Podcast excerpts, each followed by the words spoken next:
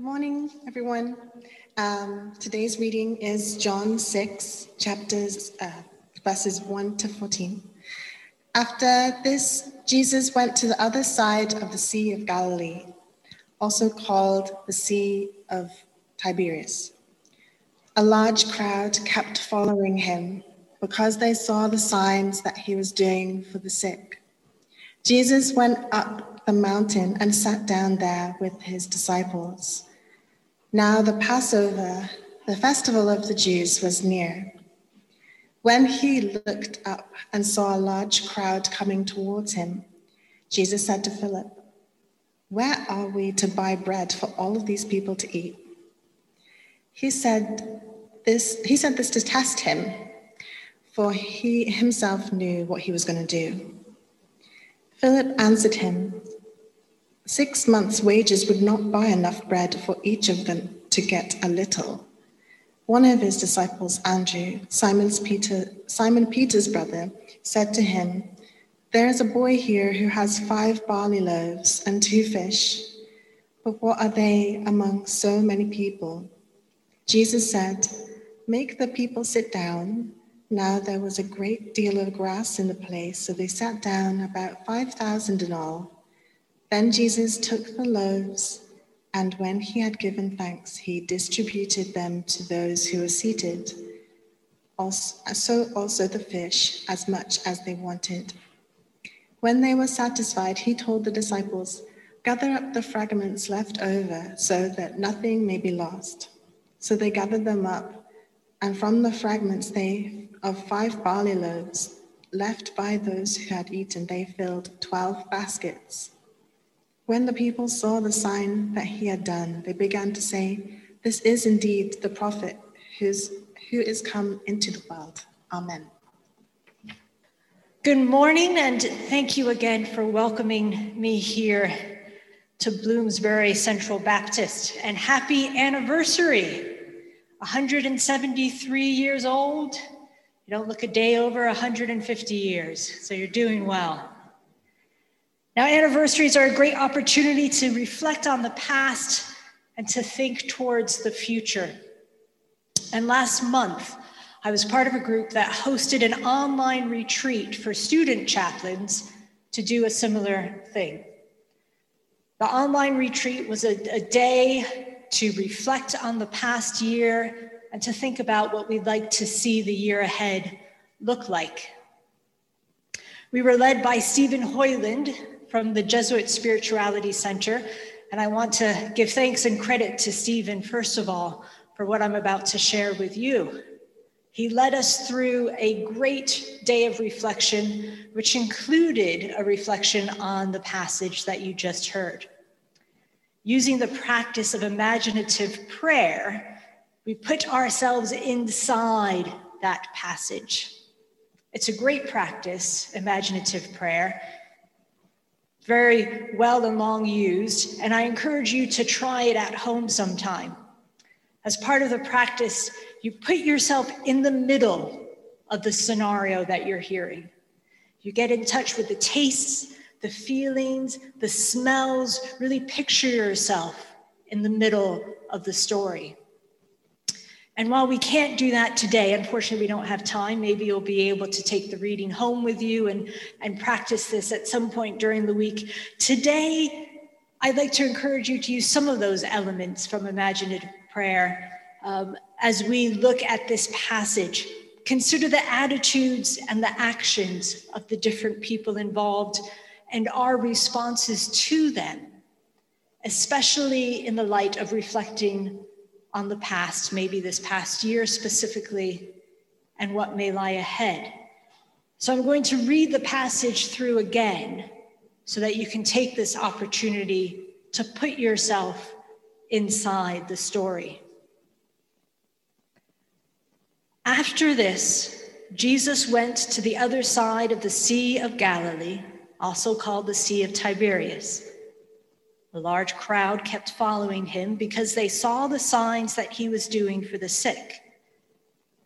Jesus went up the mountain and sat down there with his disciples. Now, the Passover, the festival of the Jews, was near. When he looked up and saw a crowd coming towards him, Jesus said to Philip, Where are we to buy bread for these people to eat? He said this to test him, for he himself knew what he was going to do.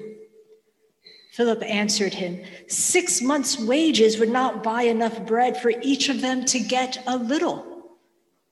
One of his disciples, Andrew, Simon Peter's brother, said to him, there is a boy here who has five barley loaves and two fish, but what are they among so many? Jesus said, Make the people sit down. Now there was a great deal of grass in the place, so they sat down, about 5,000 in all. Then Jesus took the loaves, and when he had given thanks, he distributed them to those who were seated. So also the fish as much as they wanted. When they were satisfied, he told his disciples, Gather up the fragments left over, so that nothing may be lost. So they gathered them up, and from the fragments of the five barley loaves left by those who had eaten, they filled 12 baskets. When the people saw the sign that he had done, they began to say, this is indeed the prophet who is to come into the world. So, where do we see ourselves in this passage? Do we see ourselves in these different people, the individuals we heard about? Do we align ourselves with particular individuals when we think back on the past year or the past 16 months. And maybe not even ourselves as individuals, but as a church community. It's a very unique year to reflect on. How did we meet the idea of lockdown? How did we meet the idea of church buildings closing? The separation, the disruption, the uncertainty, did we meet it with a Philip mindset, who, when met with the idea of feeding thousands, immediately identified it as impossible? Did we see the situation before us and think, we'll never be able to make this work? This is a lost cause. We can't possibly meet everyone's needs. Or maybe we see ourselves more as the boy with a few loaves and a little fish. There's not really enough here to do anything with. So I'm not even going to bother mentioning it or bringing it up. What good could that possibly do? Until someone else points it out on your behalf. How embarrassing. Or maybe we see ourselves as the crowd, the ones in need, waiting to be fed. Or maybe yet still, we might see ourselves as the disciples gathering up the fragments of the broken and left behind so that nothing may be lost. And there's one not yet named. Maybe we hope, we pray, we can see our church community truly as the body of Christ, giving thanks for the abundance we have and feeding those in need so that no one goes away hungry. I know that for me, there have been so many times in the past year when I've shared with others my feelings of inadequacy. That during this time of global pandemic, I felt I wasn't doing enough. Maybe you also had this feeling of being overwhelmed that we can't possibly meet the need that we're faced with because there were so many in need, so many hurting. Where could I possibly find the wherewithal to meet that need? But for your church, for this Bloomsbury Central Baptist community, celebrating 173 years of mission and ministry, you have and continue to meet the need. And it may not always be in the way you expected or in the way that's been envisioned, but God, in steadfast love, continues to work through us. Through the work of the Holy Spirit, through the love of Christ, God keeps taking those loaves and fishes, takes the doubt and the meager offerings, and all are fed. In reading the history of Bloomsbury Baptist, we see this again and again. Through the war as a refuge center, first aid post, opening your doors to hospitality for luncheons, and the most recent visible involvement in social justice issues. This church continues to challenge itself again and again to meet the needs of the community. In this passage from John, we're not only shown who Jesus is as the one who feeds us with abundant life, but we're also shown who we are called to be through him. Jesus responds to human need, working through the unexpected. Now, barley is known as the cheap bread, the common bread. So it's worth noting that barley is specifically named as the loaves in this passage. Because Jesus shares out God's love through the common stuff, the ones that are usually overlooked, those elements which we might normally discount may be just what's needed. Rooted in God's love, we are brought together as the body of Christ to go out and respond to the human need we see. Rooted in God's love, this church in both building and body has moved to change, not superficially with the times, but moved to change in order to nurture faith and build community to confront injustice, create sanctuary, and deepen relationships, just as your mission statement puts you out to be. As Bloomsbury Baptist celebrates its past, but also looks to the future, I'm reminded of a great quote about the church and our fondness for traditions of the past. It fits well when also reflecting on the past as a place to visit, but not a place to live. This quote comes from Jaroslav Pelikan, an American historian of religion, and he writes Tradition is the living faith of dead people to which we must add our chapter while we have the gift of life. Traditionalism is the dead faith of living people who fear that if anything changes, the whole enterprise will crumble. As this church continues to hold the faith of those who went before, I look forward with much anticipation to read the chapter you will be adding to this story. And let us end with a prayer.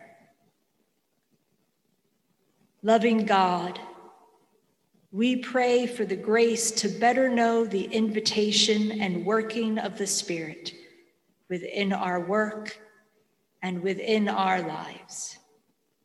Amen. Amen. A reminder to those who are joining us online uh, that we would welcome your contributions. We're going to have a, a, few moments now of reflection, as has become our way, where we have a chance to respond to uh, what it is that we have heard God saying to us uh, through the Bible reading, through the worship, and particularly through the words of the sermon. So uh, I'm going to ask uh, Liz if she would come up, and Fifi, if you could unblank the screens in the church and spotlight Duncan as well. I think Duncan is going to join us down the line, uh, so we should be able to see him on the screens as well.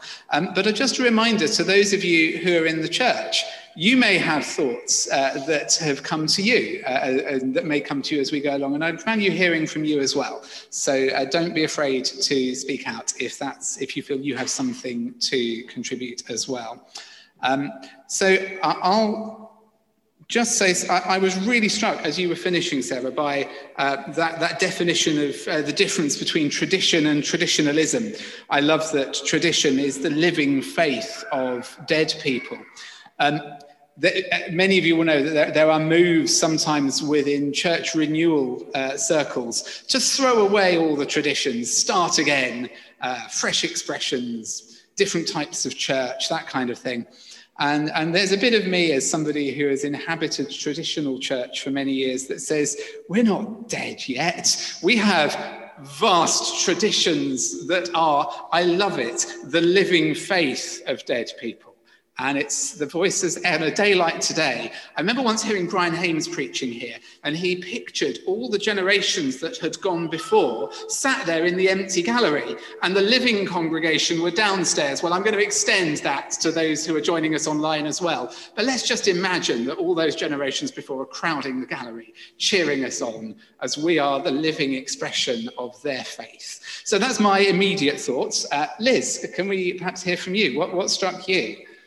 I think um, even during the, the, the Bible reading um, before hearing um, the, the sermon, uh, the, the, the thing that really strikes me in this passage is the, um, the concept of uh, gathering up the fragments left over so, so, that, so that nothing may be lost. Um, the reason being, you've got this amazing um, miracle that's happened and you've got, um, you know, this uh, everyone being fed and needs being met. But it strikes me as being a bit weird that then the, it's referred to that things are gathered up afterwards. It's like, well, these are like the bits that people didn't want to eat, and these are the, you know, the, this is the leftovers. And it just reminded me of uh, perhaps pre-pandemic times of post-parties where you've got, um, you know, all of the things you've got to clear up and all the rubbish and, you know, the, the thing you really don't want to do on the day of the party. And um, so, so that just really made me think about it. And I was thinking about the pandemic and how um, it, it's been a really hard time.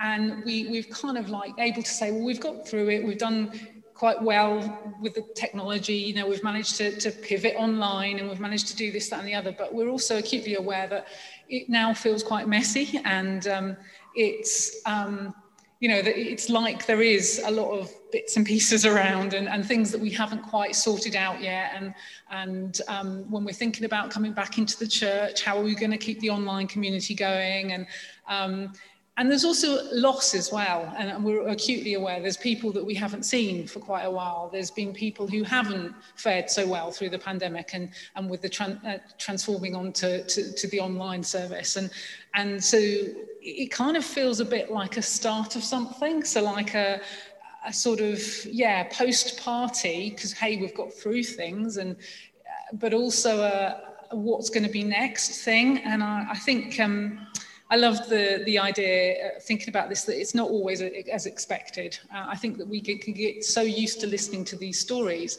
that we forget that actually this wasn't at all what was expected. You know, you, you don't expect fish and bread to suddenly be able to feed a lot of people. And, and I think that, but I also like to hold on to the idea that you've got these baskets of what's left over and actually there's probably enough for another party and, and we, we need to hold on to the fact that that it is very messy at the moment but um, but there is still something new coming and there is and, and we you know we're all together and we're all now trying to tidy up stuff and we're trying to to, to plan for the future and, and and yeah but there is hope there as well even though that I am aware there's a lot of loss as well Liz, thank you for that insight. That's really helpful.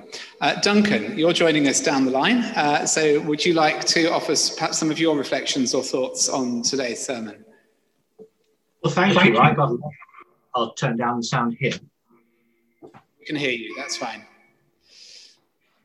Thank you. I got a lot out of that uh, sermon. Um, I like the fact that it started with uh, um, channeling the Jesuit Roman Catholic uh, through the Lutheran to the Baptists. that was a nice touch for our anniversary. Thank you for that. Um, and when you asked me to put myself into the story, uh, and we heard the story again, uh, it, it, it, took me to my job, really, which is a writer and a journalist. Uh, I read through copy twice, uh, three times, four times, five times before I hand it over to be published. And so going through the words again was interesting to me. And I, I, I, was, I was fascinated by the way in which the conversations were recorded and the, the, the locations were noted and the characters' was, names were used. You know, the story is often used about um, how the world's meager resources need to be distributed more fairly so that the people in developing countries don't starve while the rich waste food. And I, I still think that's a great theme to draw from that story.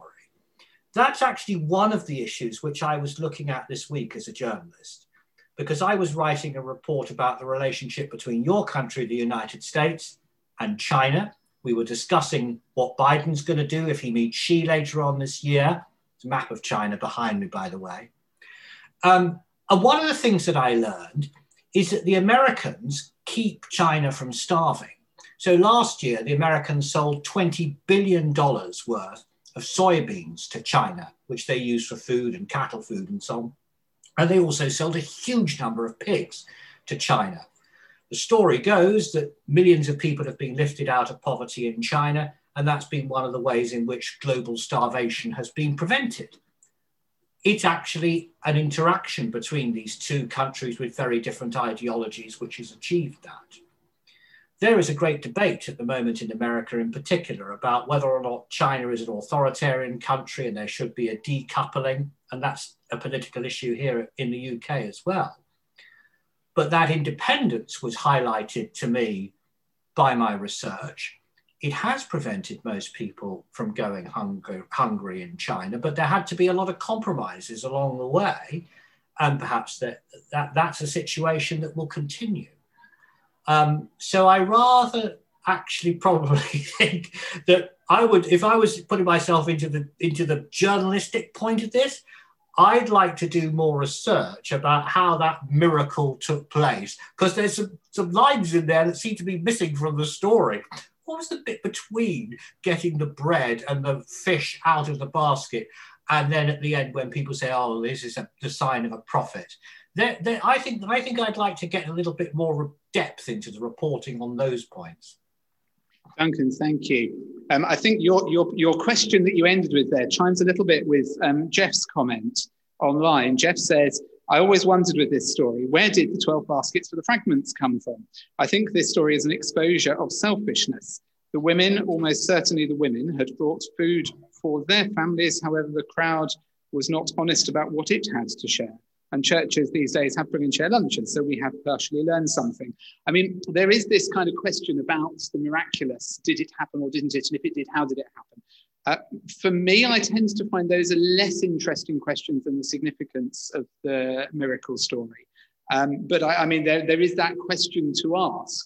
Uh, but then I think the question of so what does it mean is the one that really uh, strikes me as interesting. And, and Micah uh, online, um, he says, first of all, always nice to hear from a fellow American immigrant. So greetings from Micah, who is probably in the Lake District at the moment, but is from the States. Uh, he says, I love the two different interpretations of this passage. That on the one hand, Jesus provided the miracle and gave out the food, but in the other, Jesus simply offered the little boy his hand, and everyone else offered the little they had too until there was more than enough. There is always abundance if we will ourselves, if we simply will ourselves to see the ways God is already at work. Michael, I think that's really interesting. Um, I spent quite a lot of time doing stuff with Sam Wells from St. Martin in the Fields, and Sam's approach to church life uh, is what he calls an asset based approach rather than a deficit based approach. Sam says God has already given the gifts to the church that we need for the ministry that we are called to. And we can either be stuck in a mindset that goes, there aren't as many people as there used to be, the money's running out, the building's crumbling. We get stuck in a deficit mindset. He says, focus on the assets, focus on where the life is, focus on what God is doing, and then the miracle happens. Because it's God gives us the grace and the abundance to be the people we're called to be. I wonder if anybody in the church, any of the congregation, would like to offer any comments or reflections. If you do, just kind of indicate to me and speak to me, and I'll repeat it on the microphone. That's probably the way you have to do it COVID wise. Does anybody have any reflections you'd like to offer? We're going to get the, the silence. Dawn. I'll try and paraphrase that for people who are not in the building.